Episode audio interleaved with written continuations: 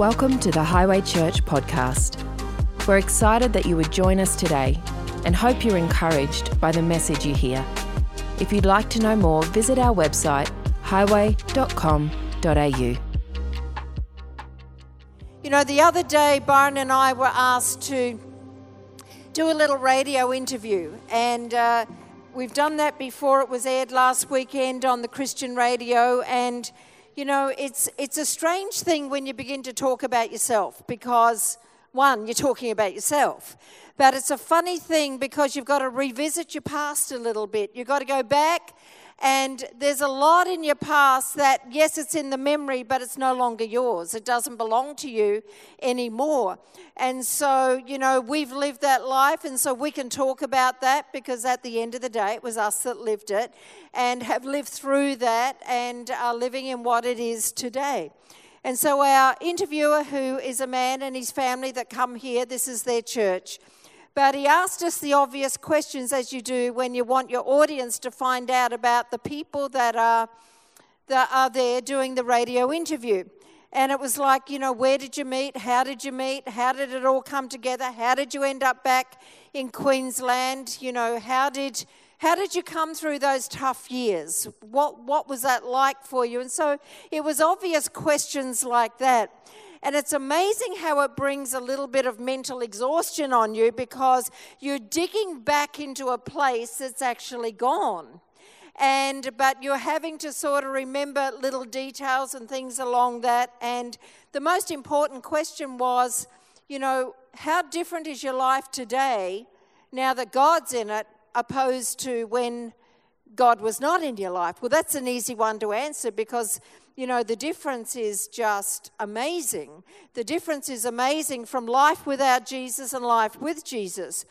But there are so many things that the Lord has done, and when you look back into your rear view mirror like that, it's bizarre because you are speaking about a life that's behind you. You're speaking about a life that actually no longer belongs to you.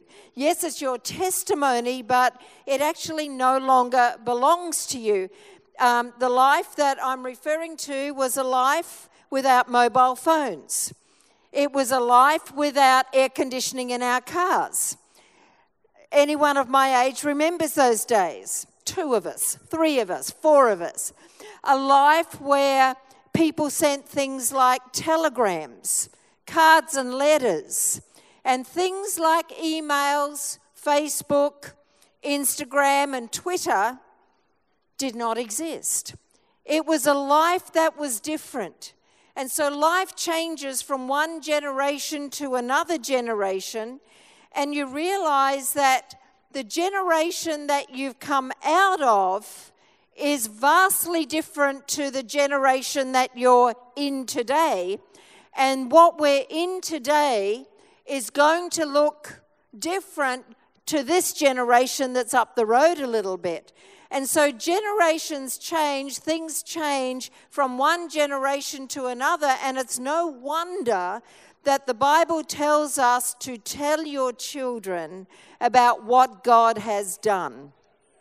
Because God knew that with every passing generation, things would start to be different. He can see the beginning from the end. And so you know, God does not change. The generations and what comes into that generation does change, but God does not. And so we tell our children, we tell this next generation that's here about what God has done. Let me tell you what Egypt was like. He brought me out of Egypt. He brought me out of slavery. He brought me out of captivity. He brought me out of a mess. He brought me out of brokenness and I don't belong there anymore. I can tell you that I was there, but I don't belong there anymore because Jesus came into my life and set us free and set our feet upon a very different road than the one that we were trying to figure out back there. And as we go through what I want to touch on tonight, the Gospels, it talks about how in our generation and in every generation things can get lost things can get lost. And tonight I want to go into Luke chapter 15 in just a little minute. We won't go there yet, but These chapters in Luke speak about the lost sheep, the lost coin, and the one that I want to touch on tonight is a lost son. And when we read this, when you read about these, you know, these stories here in the Gospels, people have a tendency to get lost. We can get lost on our way home. We can. I mean, it's like I thought I was headed, no, I've taken a wrong turn. And we can get lost on our way home to heaven, even. Even the church can get lost on its way home to heaven. Read the book Pilgrim's Progress, and you realize how even a believer can take detours and end up in places that we were never meant to go to. And in Luke chapter 15, it speaks about, and I'm going to pick out a few words out of this because it speaks about the son that finds himself in a distant land. He finds himself in a distant land. And I can relate and identify with that because even though I've not been a prodigal, once I gave my life to Jesus, it was a, it was a lifetime deal as far as I was concerned. But there were lost years, there was a loss of time, there was a loss of, I didn't know where I fit, where I belong, what I'm meant to do with my life. And there is a distant place when we're away from God, we're in a distant land. We're in a place we don't belong no matter how hard you try, as Byron said this morning, to merge the two lands together, to merge the two kingdoms together, it will never, ever, ever work. There is one kingdom, there are two kingdoms. There's a kingdom that belongs to the Lord Jesus Christ, and there's a kingdom that belongs to the enemy. And no matter what foot we've got here and here, you cannot coexist and merge them together. It's like light and dark. It's like oil and water. The two will not mix. And it's time that we began to pray and to begin to declare that God's going to do something in lives even tonight as we pray. See, talking about your history is fascinating. Byron used to have a guy with some connect group we used to attend, uh, seems like 100 years ago now. This guy was fascinated because he'd grown up in a Christian home. Grown up in a Christian home, been in church all of his life, and he was fascinated by Byron's testimony because this man, Tom, did not have a testimony. He'd never done the things that Byron had done. He'd never been to the places that Byron had been to. And he was fascinated with Byron's testimony. And we said, We're fascinated with your testimony. You've got the best one of all. You've got the greatest testimony of all. You've had a chance to walk with Jesus every single day of your life. You are a blessed person. Our history is exactly that it's history. It's in the past, it's in the rear view, rear view mirror of your life.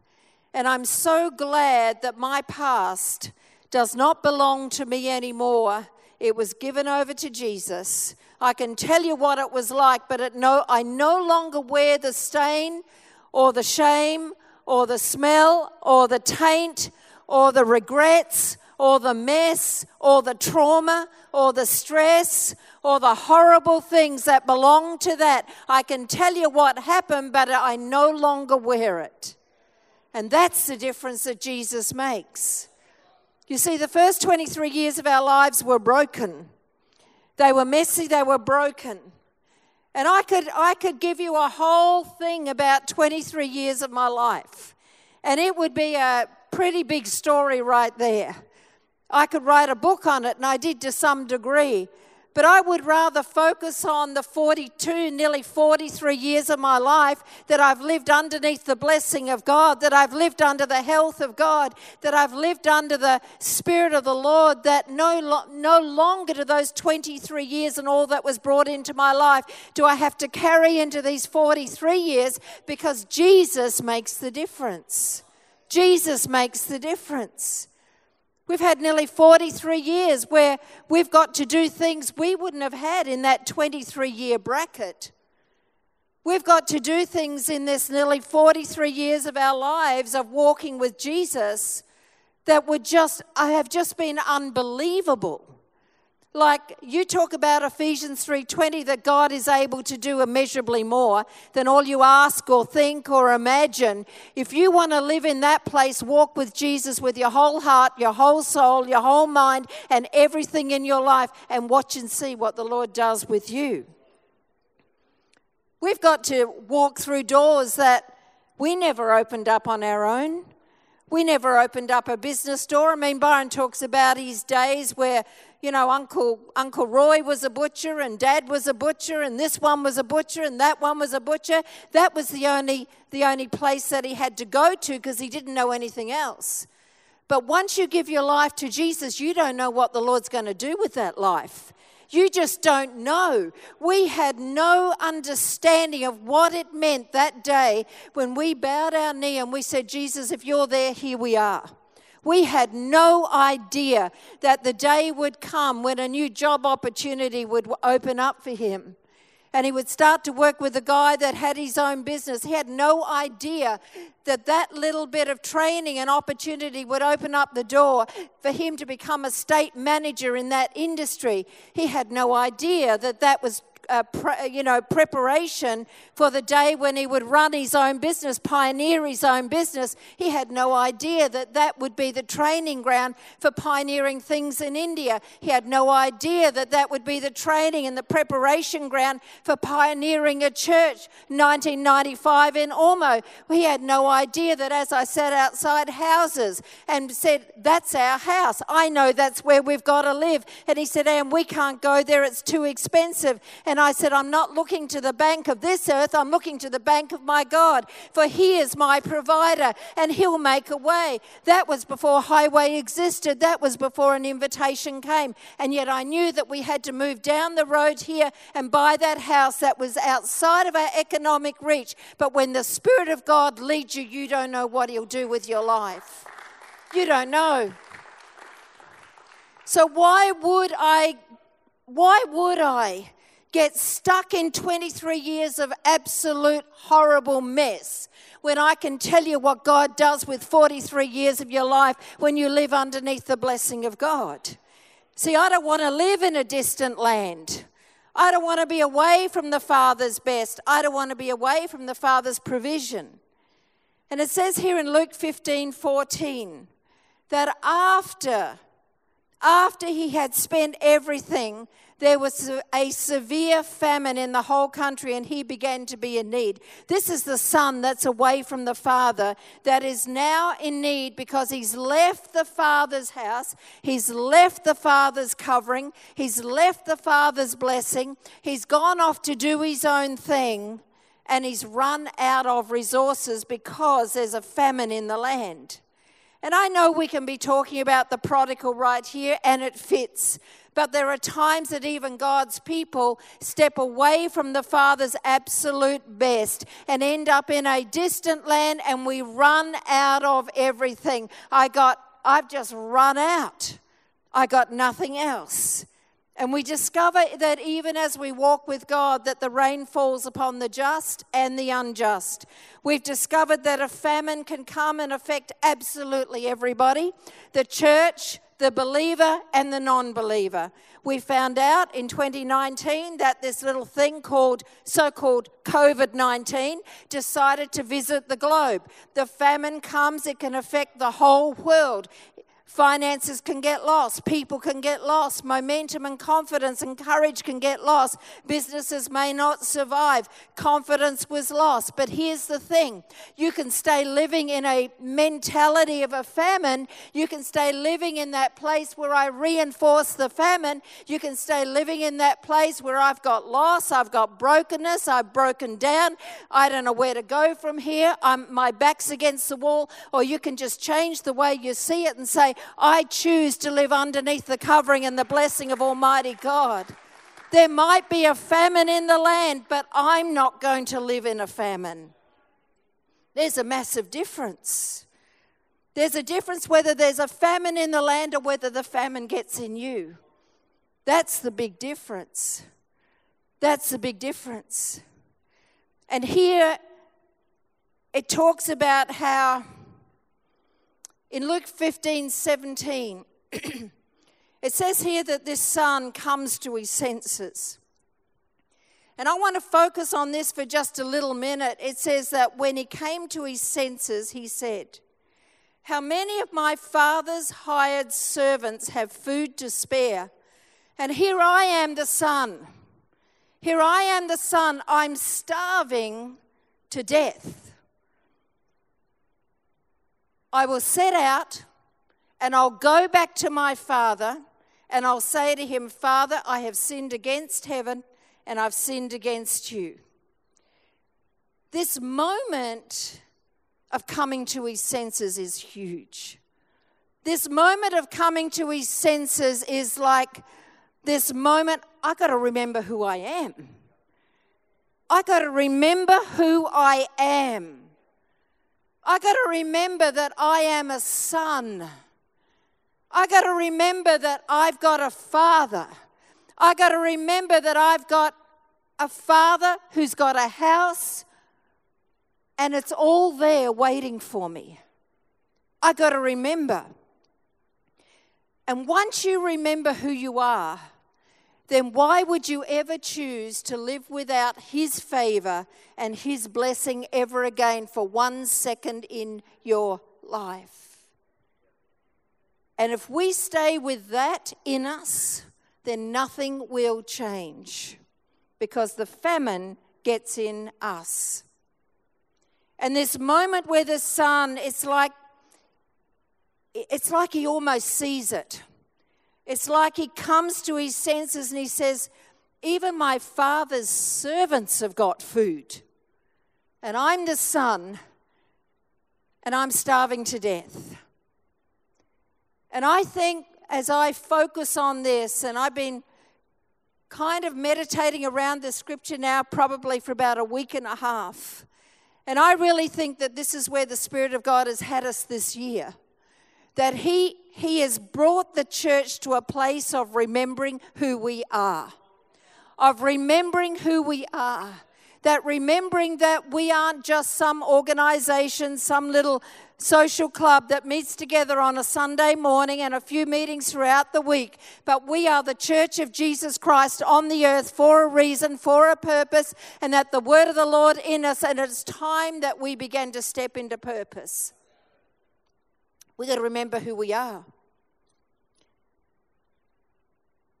I don't have to be without food. We don't have to be without blessing. We don't have to be without provision. We don't have to live outside of the Father's best. Famines do come. Famines come to families, famines come economically, famines come to us relationally, famines come to churches, famines come to our, to our nation, famines come. But as I said to you, it's not whether the famine comes, because the famine will come and the famine will go. It's about whether we live in a state of famine or whether we live in a very different place. And I believe what the Spirit of God has been doing this year has been kind of like waking us up.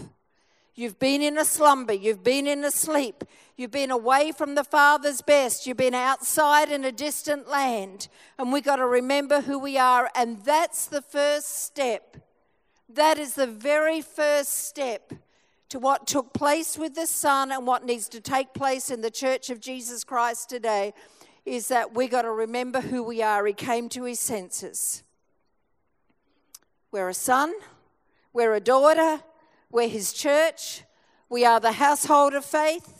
Faith still works whether there's a famine or not. Byron said it so powerfully this morning that whether that diagnosis over him this week just gone was this or whether it was that, it made no difference because his faith in God remained the same. God is still who he is. I am still a son of Jesus Christ. It makes no difference. The Father has what we need. See, what did Isaac do when there was a famine in the land? He began to dig. He began to dig those wells so that water will flow. And I believe that's exactly what we've been doing this year. We may not have put that kind of label on it, but as we've met for a prayer meeting, we've been digging so that fresh water would flow again. As we begin to prophesy into the future of families and people right across this land, we're beginning to dig again. As we begin to pray and call out the things of the Spirit, we're beginning to dig again. We're calling in the prodigal sons and daughters. We're calling in many salvations. We're calling in a move of God's Spirit. We are digging again so that fresh water would flow. As we begin to pray, see, faith is released. This is the thing we miss. Faith is released by our words, it is released by what we say. It is faith. It's one thing having faith and say, I've got faith. But if you don't do anything with that faith, it sits in a dormant state. It doesn't do anything, it doesn't accomplish anything. But faith is released by our words and we have begun to speak again. We've begun to speak. We have begun to speak and said, It is time to build. We are going to collect, we are going to gather, we're going to be unified around a common mission to build the church and make pathways into our communities for the gospel to go. Over every one of those ha- hampers up the back, don't just see that as a box with a plastic bit of cellophane around it. Over every box over there, there is someone that that's going into their hands. We begin to speak the salvation of the Lord. We begin to speak that children are coming back to God. We begin to speak that faith is in entering the, the hands that that's going to. This is what the church does it begins to speak. Dan was telling me the other day that when politicians, I'm going to take more notice now, when they roll up their sleeves, is that right? It means I'm doing business. I felt like wearing a long shirt tonight and rolling it up and say, We're doing business. We are doing business. We're telling the devil to get off, get out, no access here. Access is denied. This is God's ground, God's family, God's territory in the name of Jesus. I feel like it's time even if you don't have long sleeves today, to roll up your sleeves and let's not be passive about the things that matter the most. Things that matter the most. It's time to roll up our sleeves and do business and dig and dig and dig in prayer, dig and dig and dig with our prophecy, dig and dig. We've got to remember who we are. We've been in a distant land. We've been caught up in famines and this and that. And, you know, the boat's taken us here and the situation's taken us there. And I've been lost over there and I've been away from the Father's best. And the, he comes to his senses. And I felt this year the Holy Ghost got a hold of me in a few areas and said, It's time to come to your senses in this and see it as it is. You've got to begin to speak again. Luke 15 20 says, This is the son. He gets up, he goes to the father, and while, while he was a long way off, while he was a long way off, the father saw him and he was filled with compassion for him and he ran to his son and he threw his arms around him and he kissed him. And for all of those that are not huggers in the room, this will not be a nice picture for you if you're just like, don't hug me. But the beautiful thing I see here is that while the son was a long way off, he's a long way off. He's a long way off. But the father is looking. The Father is watching. His eyes are on the horizon. His eyes are looking out beyond this here. His eyes are looking way past the busyness of life around him, what's going on in his own immediate household, what's happening in the neighborhood. The Father's eyes are looking a long way off, and when the Son is even a long way out, the Father sees him. Church, it is time that we start looking again that we start seeing again, that we start preparing ourselves, that even when you're a long way off, I'm getting ready to run to you, to embrace my promise, to embrace the future, to take a hold of that which my God has said, that is mine. That's been in a distant land, but it's coming out of the distant land and it's coming into today. It's time that we start looking again. Abraham was told to lift up his eyes and look out and see. What was he counting? He was counting children, he was counting children and grandchildren and future and all the rest of it. It wasn't just numbers. It was people that would be important into his life. While he was a long way off, church, we've got to start looking again.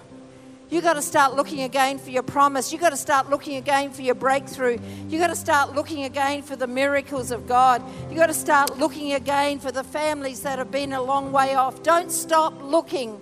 Don't stop looking. In the book of Acts, it says that this is, this is my scripture. You can have it too if you like, but this one's mine. It says that when the jailer got saved, the entire household got saved. I like that. I see generations with that. I don't just see one or two, I see an entire generation. It's time that we started looking and saying, I declare, I prophesy, I call in that every single family member will no longer be comfortable and happy in a distant land, but they'll come to their senses. They'll start to move towards the Father's house. And even when they're a long way off, I can see it and I'm starting to run in their direction. I'm starting to embrace that promise right now in Jesus' name. I tell you, a famine came. And the famine wanted to take out that which was so important. The famine came with an agenda to steal, to kill, and to destroy. But that which the enemy has meant for evil, God says, I'm about to turn it for good. I'm going to turn it into blessing. I'm going to turn it into testimony. I'm going to turn it into grace. I'm going to it will now be part of your story. Don't get caught up in a distant land of the enemy. We don't belong there. Don't let the famine get on the inside of you and stir up the gift of God that's there. He was a long way off. Last thought is this. In Luke 15 31, it says this My son. Just that beautiful relationship, my son. The father said, You are always with me, and everything I have is yours. It was there all the time. When he was in a distant land, squandering, doing all the wrong things, going all, to all the wrong places when he was starving to death, when he'd run out of food, when he'd run out of ideas, and he was in a distant land, everything he needed was already in the Father's house. It was just waiting for him to come. It was waiting for him to turn and to come back. It was there all along. You know, quietly, just in a very quiet, quiet, inquiring moment in my own life in the last few weeks, it wasn't like I went into a big prayer thing or anything like that, but it was just this secret, quiet inquiring of the Lord. And something had come to an abrupt stop in my life. And I said, Lord, how come that stopped? And the Lord said to me immediately, He said, That didn't stop. He said, You did. You stopped. That didn't stop. When we stop believing in faith, when we stop looking, when we stop expecting, when we stop uh, stirring up the gift of God that's within us, when we stop praying, when we stop speaking God's word, that stops. That stops. And I think God is speaking to His church. He wants us engaged in this. He wants us part of this. Let me encourage you. Maybe this is a night where you've got to start again. Maybe this is a night if your harvest has run out, if your harvest, you're at an all time empty, I'll tell you the remedy. You got to sow again. You got to sow again. If you've run out of provision, if you've run out of harvest, the principle of the kingdom of God is what you sow, you shall reap. You read in the book of Genesis the cyclic pattern of the kingdom of God. It goes in cycles of sowing and of reaping. And so, if your harvest has run low, it's time to sow seed again for the harvest that is ahead. You see, the Father's house didn't go anywhere, the Father's provision did not go anywhere. He's been looking for His church. He's been looking for His church. And his own church at times can get caught up in a distant land that we were never meant to go to. We were never meant to go to a distant land. We were meant to stay underneath the Father's blessing. Head towards home and enjoy every benefit that belongs to the Father's house. You are always with me, and everything I have is yours. It's time to move towards the Father. And it's time for us, the church, to speak what we want to come to pass. And tonight, as the team lead us in this song, if you'd stand, we're going to worship. We've got a few minutes to spare. But I tell you, it's time that we rolled up our sleeves and did business. It's time that we rolled up our sleeves and began to speak and began to declare and began to call sons and daughters. And maybe you want to come to the altar. Maybe you want to stand at the altar for someone that is just upon your heart right now. In fact, in truth, that should be all of us because every single one of us should be. We should be standing in the gap for somebody. We maybe we've got to be at the altar for ourselves. Maybe it's us that's been in the distant land, and that's why we've been hard of hearing, hard of responding. And as the team lead us in worship, I'm going to ask you to respond to this message, yes, but ultimately you respond to the Lord. And we're going to believe for breakthrough because this is the church coming together, standing together, speaking out the things of God in Jesus' name. Thank you, team. Hallelujah. Thanks for joining us. We hope you enjoyed this podcast. If you'd like to get in contact with us or find out more about Highway Church, go to highway.com.au.